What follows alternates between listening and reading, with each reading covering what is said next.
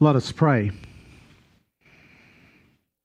So, Father, in this season of Advent, as we look to remember and honor the coming of our Lord and his promised return, we pray that you would draw us near to yourself.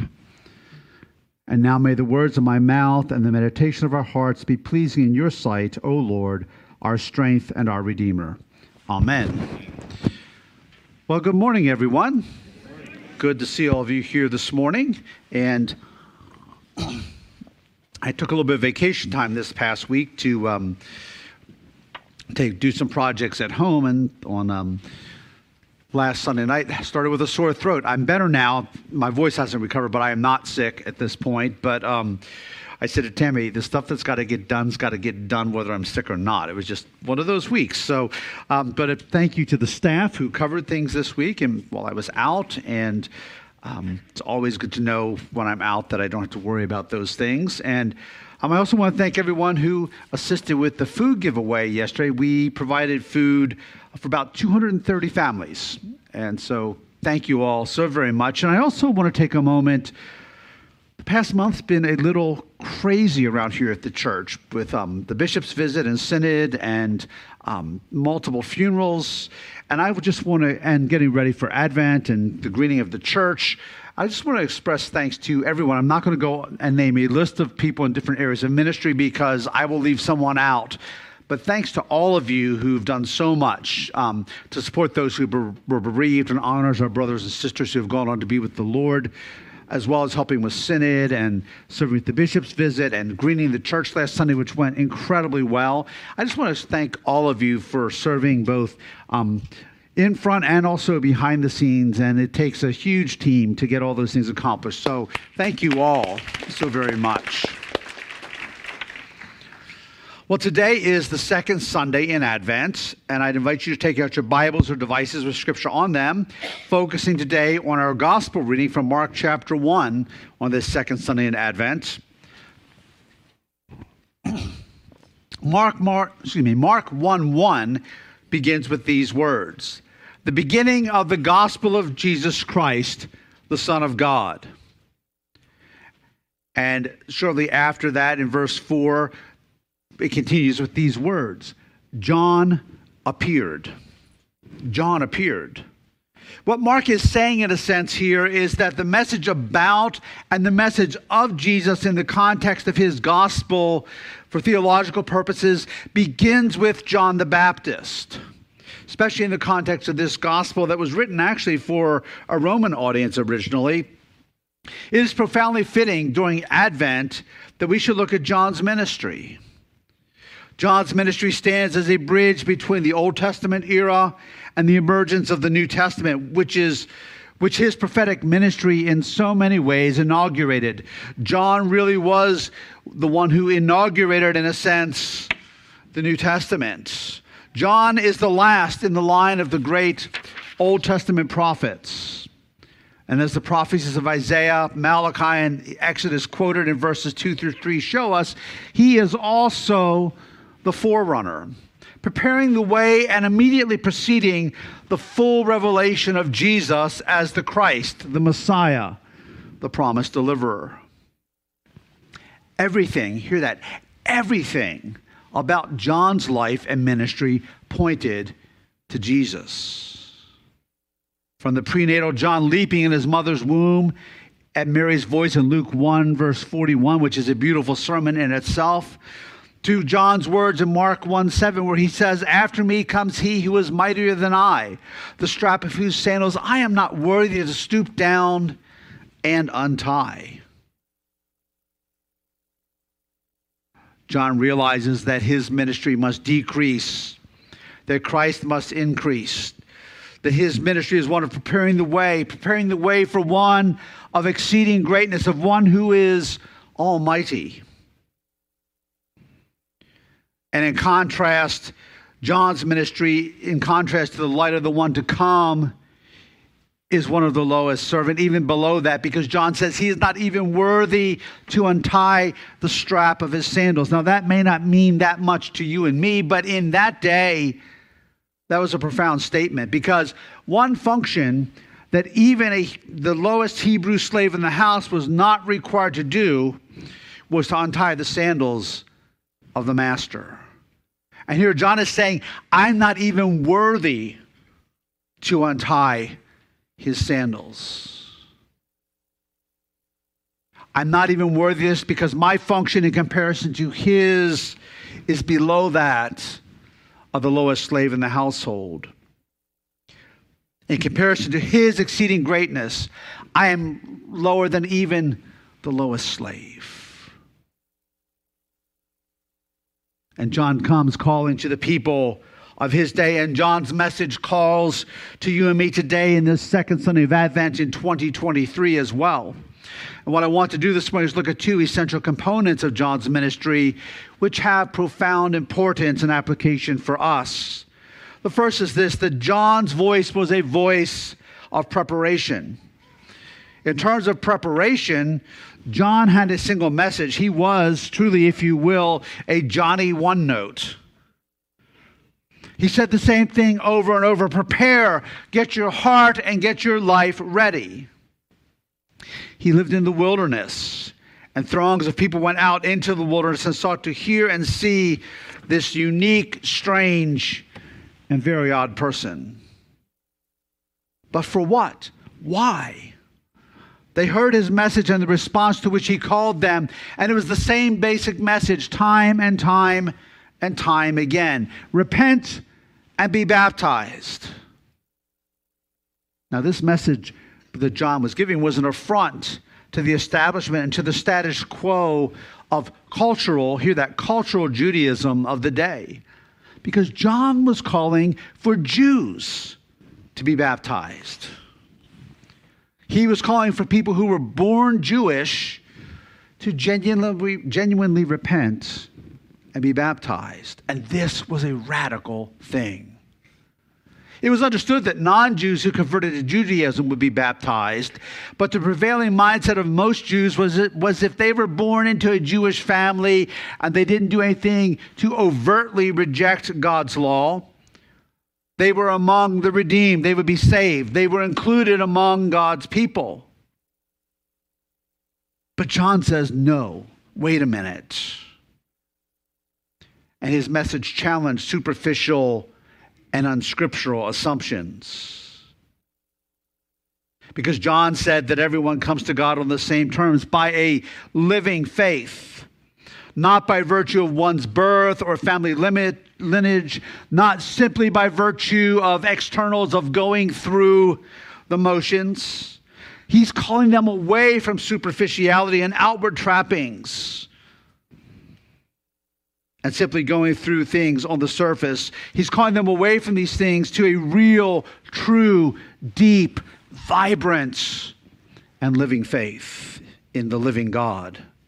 He is calling them to return to the heart and the essence of God's law, which had always required faith. Did you hear that? I know I, I say this with some frequency from the pulpit, but this idea that Jews were saved simply by outwardly keeping the Old Testament law is not true. And if you can get past that misconception, you avoid all kinds of theological errors in the Old Testament. Yes, they were called to keep the law, but they kept the law out of heart obedience, out of a desire to honor God. And the law gave them a means to express their obedience. The law gave them a means to express repentance for their sin.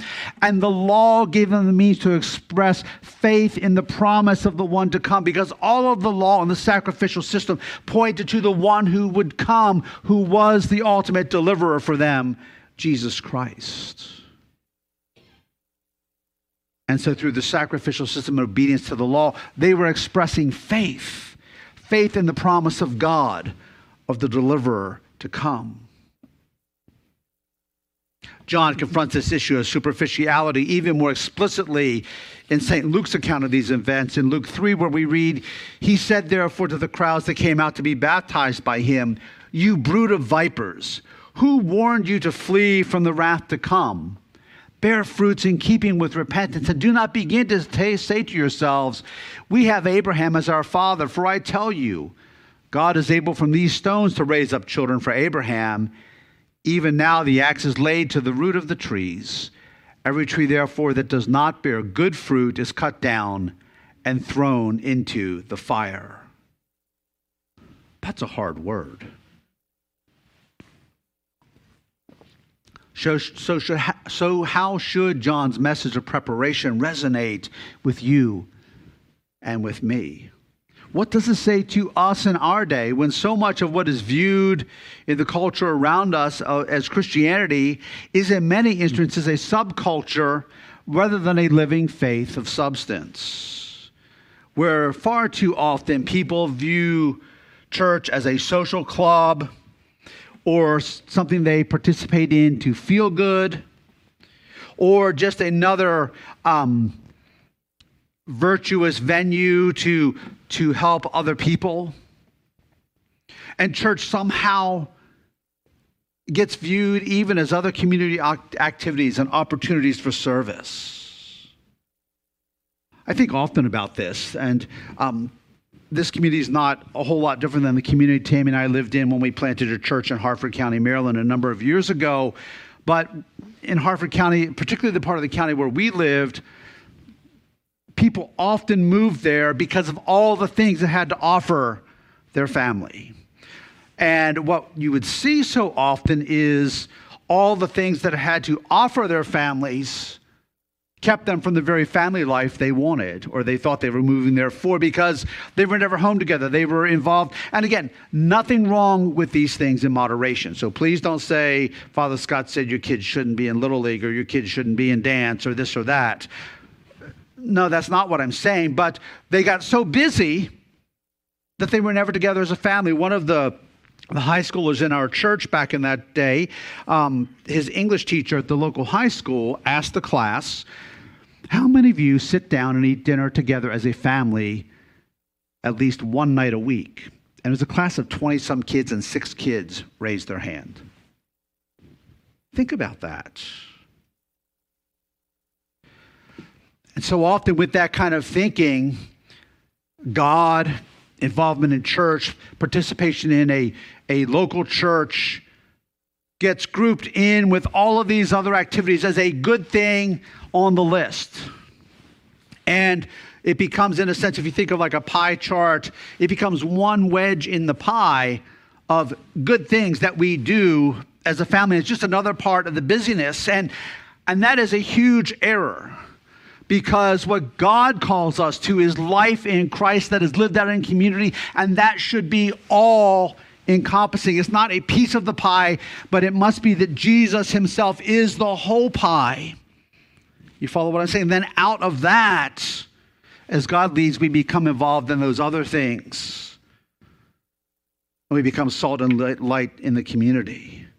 But parents, I want to speak to you. Think about, and because you're all sitting here, I'm probably preaching to the choir, not the people that really need to hear this. But what do we say to our kids? on Sunday worship, the Lord's Day. I'm not talking about being legalistic, but this is out of a heart of love and a desire to honor God and come together as community. What do we say to our kids when church on Sundays is something we do when we don't have something else going on? Rather than this is the Lord's day, and we come together as the people of God, redeemed by the blood of the Lamb, to go and give honor and praise and worship to God, and then everything else falls into place and fits into place around God as our priority and not just God being a piece of the pie in the busyness of our lives. Even people who claim to take the Bible seriously can fall into this trap where tra- tragically we can take our cues from the culture around us and we somehow create this superficial veneer of social Christianity, which at its core is not biblical or godly at all, but it is secular and reflective of the culture rather than demonstrating a truly biblical worldview, which is anchored in the truth of God and in godly conviction. And godly conviction is at times costly and it will be countercultural. Now, I know that's a hard word, but it's a loving word to all of us. In the busyness of the world we live in, about where our priority needs to lie. If the faith we somehow are, sim- are trusting it is simply a superficial or a cultural Christianity or something which we think we were simply born into, then John's message stands as a profound indictment and corrective to every single one of us. Because what God wills for us is so, so, so much more than that. He calls us into intimate, living faith. Vibrant and personal, yes, but also lived out in community with God's people, His church. This is God's design. And in this, God calls us to abundant life. And He calls us to a lifestyle, daily, a lifestyle repentance where our lives together are an ongoing journey of more fully turning toward God and living in greater union with Him as He continues to mold and shape us together, not in a vacuum and isolation, but together into who He calls us to be as those who are His. And as He does that, He calls us to demonstrate out of that place His love and His character in this world. John's message is one of preparation. Prepare the way. Prepare the way of the Lord even more fully in our hearts and in our lives this very day. Second, John's message is a message of proclamation. Look at verses 7 and 8 with me, which I have already quoted in part. And he preached, saying, After me comes he who is mightier than I, the strap of whose sandals I am not worthy to stoop down and untie. I have baptized you with water, but he will baptize you with the Holy Spirit. What is our preparation for? Brothers and sisters, we are prepared, we are equipped to be heralds of the greatness and the goodness of God through Jesus Christ to the world all around us. He, Jesus, will baptize you with the Holy Spirit. It speaks of the fact that this happens not through our own efforts or through our own human strategies, but in the strength and the power that comes through Jesus, the one who is willing and who is more than able to flood us and fill us and empower us with the Holy Spirit of God to be his people and to continue his work in his way by his means, to be heralds of the good news of redemption in Jesus Christ in both word and in deed, in action. So that when people encounter us, they encounter the living Christ because the Holy Spirit of God is truly flowing in and through and out from us, and He is at work in our lives. And we, as we yield to this work of the Spirit, along with all God's people, can be proclaimers in the power of the Spirit of who God is. Proclaimers of God who is reconciling the world to himself through Jesus Christ.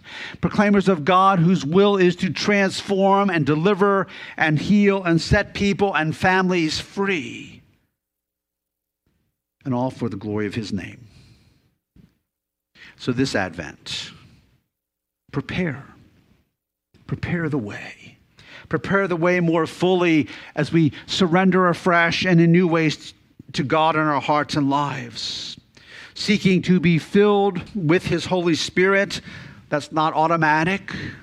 Seeking to be filled, to be refilled, to continue being filled and walking in God's power, to do God's work, and to be God's people in the way He has designed and intended.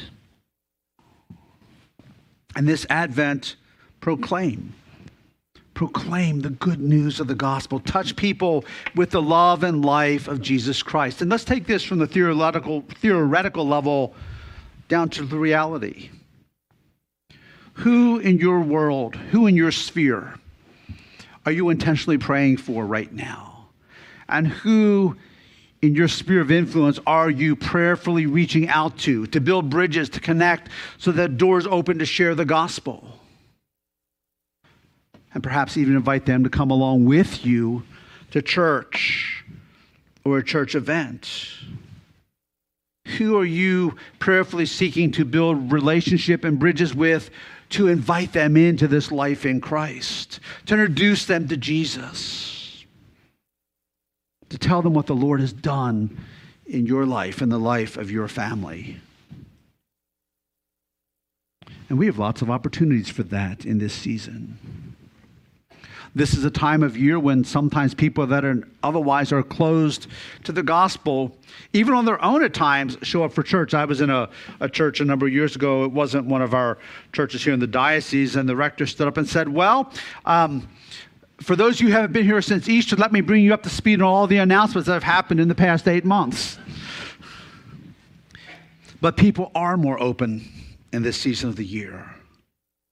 So ask God to open our eyes and show us who we're to seek out in building bridges. Invite them in. Invite them to the drive through Living Nativity. Invite them to one of our Christmas Eve services, our service of lesson and carols. Invite them to one of the other activities here at the church, a food giveaway in January, or you name it. We have men's, a men's breakfast, any of those types of things. But the Lord is calling us and we need to ask him, who is he calling us to reach out to? Who is he calling us to invite in? So during this season of Advent, ask God to continue praying, uh, preparing our hearts, prepare the way in our lives for all that he wants to do in us. And like John's message, may ours also be one of proclamation, not just in word, but in word and action and deed that we would build bridges and reach out to those who need to hear and experience and know the good news of the gospel in Jesus Christ. Let us pray. So, Father, prepare our hearts. May we daily prepare to be more fully open to what you want to do in our lives. Walking with you, serving you allowing your good and gracious work to go deeper and deeper in us um, as individuals, but also as a community of believers together, because what you've called us to is lived out in community. So prepare us, Lord.